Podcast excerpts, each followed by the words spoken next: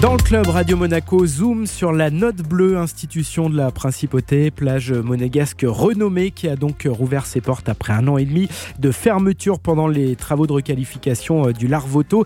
Et nous recevons Arthur Tanzi. Bonjour Arthur. Bonjour Benjamin. Alors présentez-nous la Note Bleue nouvelle version. La Note Bleue a fait une petite pause euh, de à peu près un an et demi, deux ans. Et on est très heureux maintenant en fait d'offrir une complètement nouvelle mouture euh, avec vraiment un restaurant qui pensé pour être ouvert à l'année, avec une belle salle intérieure, avec euh, une super scène, euh, avec une nouvelle programmation et un nouveau menu aussi euh, travaillé par notre chef qui est là avec nous depuis les débuts. La salle est donc divisée en trois, un immense bar, la partie restauration et une véritable scène. Exactement, voilà, c'est ça, un super lieu en fait intérieur pensé par notre architecte et notre décoratrice d'intérieur, Charlotte Pilot et en fait voilà, on a vraiment une belle scène, un côté DJ très sympa, un côté bar et on a hâte d'activer tout ça dès que les gens seront prêts à rentrer à l'intérieur. C'est quoi la nouvelle note bleue? Alors d'un point de vue artistique cette fois-ci, parce que la Note Bleue, c'est connu comme une institution en matière de jazz. Ça a été vraiment une, très belle héritage de l'ancienne Note Bleue, qui était vraiment basée sur une programmation très pointue, euh, jazz, jazz fusion. Et ce qu'on essaie d'apporter maintenant, en fait, c'est le faire évoluer vers, euh, vers des couleurs musicales un peu différentes, tout en restant accroché au jazz, que ce soit de la soul, de la funk, des musiques un peu plus contemporaines, world, new soul, etc.